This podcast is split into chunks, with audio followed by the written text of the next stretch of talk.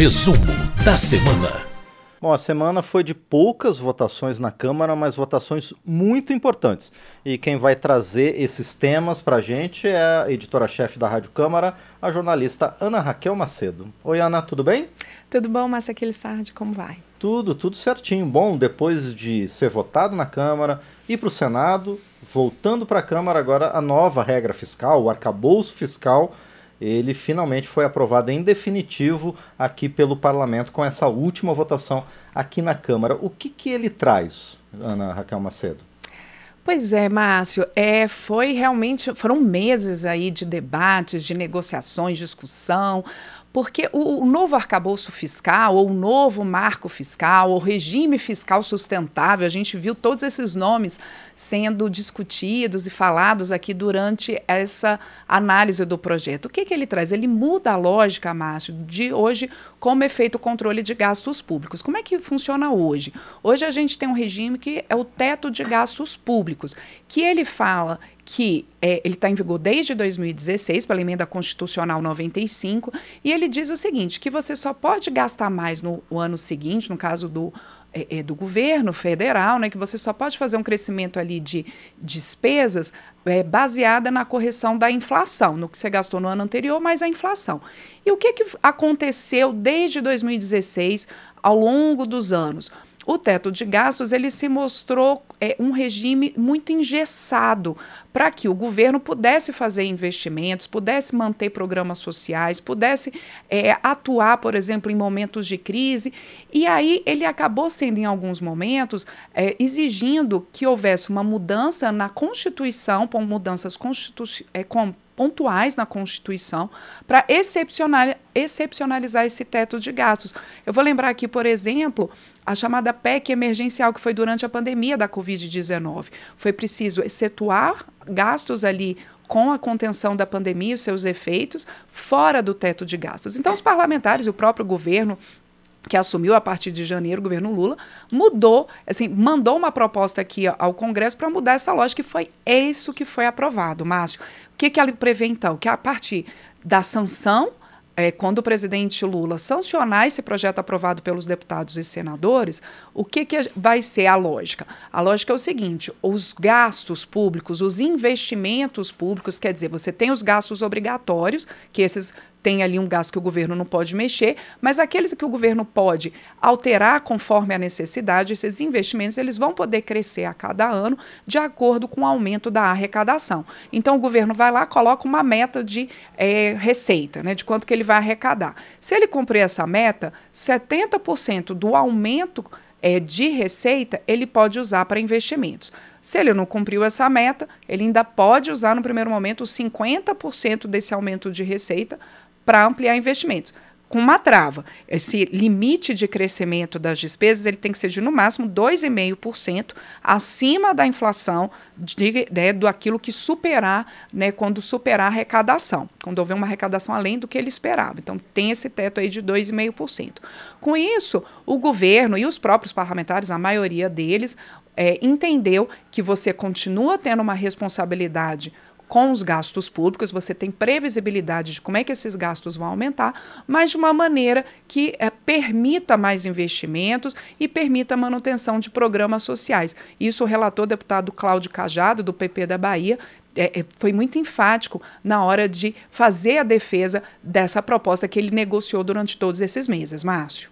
Bom, agora, como a gente falou no começo, Ana, foi votado primeiro aqui na Câmara, foi para o Senado e voltou de lá com alterações. A Câmara não manteve todas essas alterações do Senado, não, né?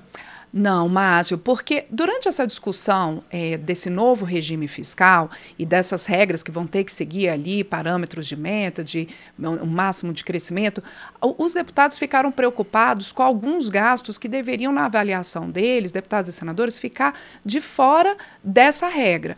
Por exemplo, o Fundo de Manutenção da Educação Básica, o Fundeb. Havia um temor, eh, principalmente da bancada da educação, de que se você mantivesse o Fundeb dentro dessas regras do novo marco fiscal, ainda que elas sejam mais, é, é, digamos, elásticas da, né, em relação ao teto de gastos atual, mesmo assim poderia haver prejuízos à educação. O relator Cláudio Cajado dizia que não, mas a maioria dos senadores Isso foi colocado no Senado e os deputados entenderam que os senadores tinham razão nessa exceção e mantiveram então o Fundeb fora do regime do novo marco fiscal. Outro fundo também fica fora desse novo regime, que é o Fundo Constitucional do Distrito Federal, que financia ali, por exemplo, a segurança aqui do Distrito Federal.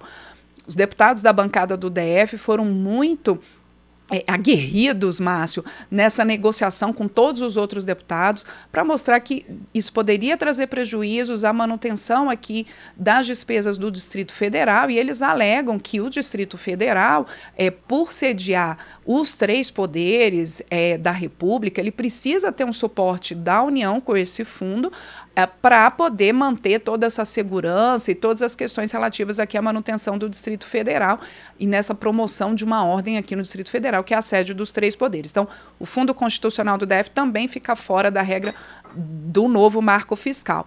Lá atrás, quando os deputados votaram pela primeira vez o projeto, também já havia outras exceções. Por exemplo, Márcio, os recursos arrecadados por universidades federais, é, por serviços próprios que elas realizem, esses recursos também não entram nessas regras. Ah, também recursos que venham da doação, de doações internacionais a fundos ambientais, também não ficam dentro dessas regras. Agora, os senadores, Márcio, eles tinham previsto eh, outras é, duas mudanças que não foram acatadas pelos deputados. Uma delas previa que os recursos de, do Fundo de Ciência e Tecnologia também ficariam fora das regras do novo marco fiscal, e isso os deputados, a maioria entendeu que, que não, que não seria o caso, era só a mesma questão do fundo do DF e do Fundeb. E também os senadores haviam previsto uma mudança ali no cálculo de como é que você usaria a inflação para saber o quanto que o governo arrecadaria.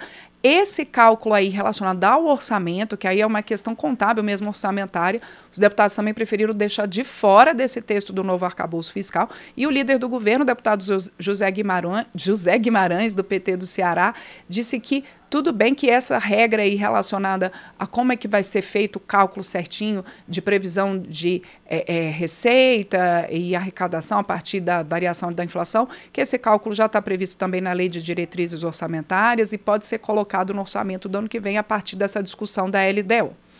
Bom, mas agora para colocar o arcabouço em pé é preciso de uma engenharia fiscal, não é, Ana? O que, que o governo está estudando entre medidas saneadoras e de arrecadação para que o novo regime fiscal dê certo? Pois é, Márcio, isso inclusive foi uma das críticas. É, a, a, maioria dos deputados e senadores concordou com esse novo regime fiscal, tanto é que ele foi aprovado. Mas a gente não teve uma unanimidade. Por exemplo, parlamentares do PL, parlamentares do Novo, é, discordaram dessa nova proposta que substitui o regime do teto de gastos exatamente por a lógica mudar, por a lógica não ser mais de controle de gastos, mas de gastos é, conforme a arrecadação. Que eles dizem o seguinte: bom, se é conforme a arrecadação, o governo vai querer arrecadar cada vez mais impostos para conseguir manter esses gastos previstos no novo regime fiscal. O governo diz que não vai ter aumento de imposto no geral, Márcio. O que vai acontecer na previsão do Ministério da Fazenda, são ajustes de arrecadação. Por exemplo, um setor que não pagava, que pague, passe a pagar, alguns ajustes é, em regras do CARF. Então, como é que o governo está prevendo? O governo já admite, Márcio, que são necessários pelo menos 150 bilhões de reais para colocar esse novo regime fiscal de pé já a partir né, do. É, da votação do orçamento do ano que vem, e porque o orçamento está no momento de discussão, a partir agora do fim de agosto, e essas regras vão estar tá no orçamento. Então, esses recursos, o governo está prevendo o seguinte, que cerca ali de 60 bilhões de reais viriam é, da mudança no voto de desempate do CARF, que é o conselho ali que trata dessa questão é, de é, fiscal e ali também de como é que você avalia os impostos pagos quando vai para um, um, litígio, que essa mudança no voto de desempate do CAF ele poderia gerar mais 60 bilhões de reais para o governo, isso já foi aprovado pela Câmara e está lá no Senado.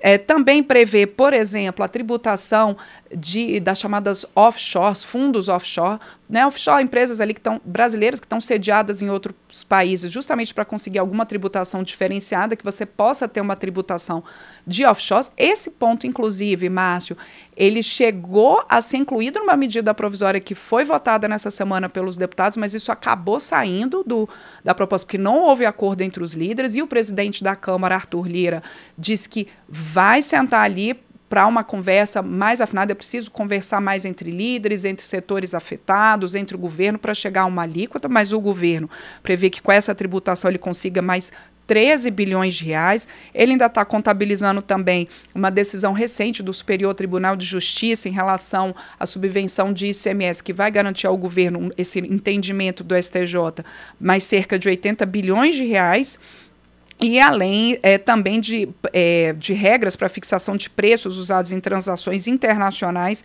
entre empresas é, relacionadas e que também pode garantir mais 30 bilhões. Quer dizer, o governo está colocando tudo na ponta do lápis, né, Márcio? Para chegar a esse volume de 150 bilhões de reais. E o líder José Guimarães sabe, é, deu uma coletiva de imprensa, diz que sabe das dificuldades, mas está confiante de, confiante de que se houver essa sintonia ali entre governo conversando aqui com o legislativo, que vai ser possível até talvez superar esses 150 bilhões de reais que a Fazenda diz que, seria necess que seriam necessários. Vamos ver como é que vai se dar essa discussão ao longo das próximas semanas, né? Perfeito. Bom, e a Câmara se debruçou essa semana sobre temas econômicos, basicamente, né? Além do arcabouço fiscal, teve a, o reajuste do salário mínimo, que veio junto também com a tabela de correção do, do a, com a correção da tabela do imposto de renda, não é, Ana? Isso, essa medida provisória que foi votada pelos deputados e na mesma semana também pelos senadores, porque ela estava próxima ali do vencimento.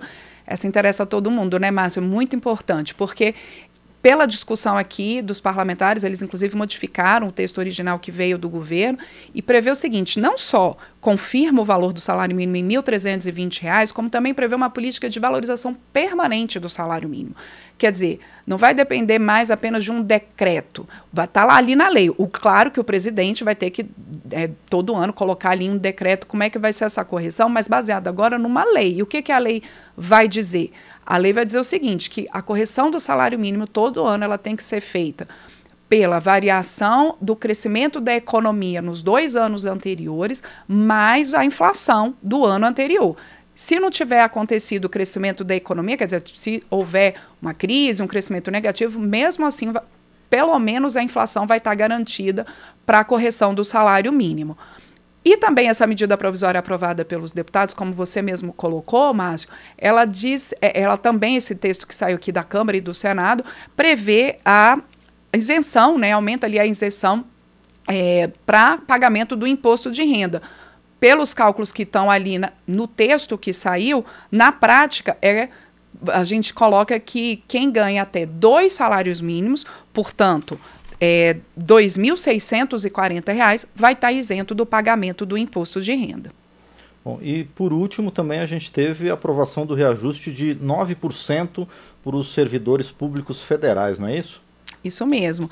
É, a gente teve aí uma discussão no início do ano com a ministra da Gestão para que e um grande acordo ali com os vários sindicatos do Serviço Público Federal para ter essa correção então linear, quer dizer, uma correção que vale ali para todos os servidores públicos federais civis, né, das carreiras civis, além dos servidores também de autarquias e de fundações. Esse como era uma medida provisória, ela começou a valer já na prática para uh, os servidores desde maio, mas, claro, como toda medida provisória, o texto tem que ser confirmado por deputados e senadores para de fato virar lei. Então, fica ali cerca de um milhão de servidores públicos federais civis é, beneficiados com essa correção linear de 9% nos seus vencimentos. Ah, nesse ano, como começou ali em maio, Márcio, vai dar em torno de, ser, de 10 bilhões de reais de custo a mais para o governo, a partir do ano que vem, cerca de 14 bilhões de reais.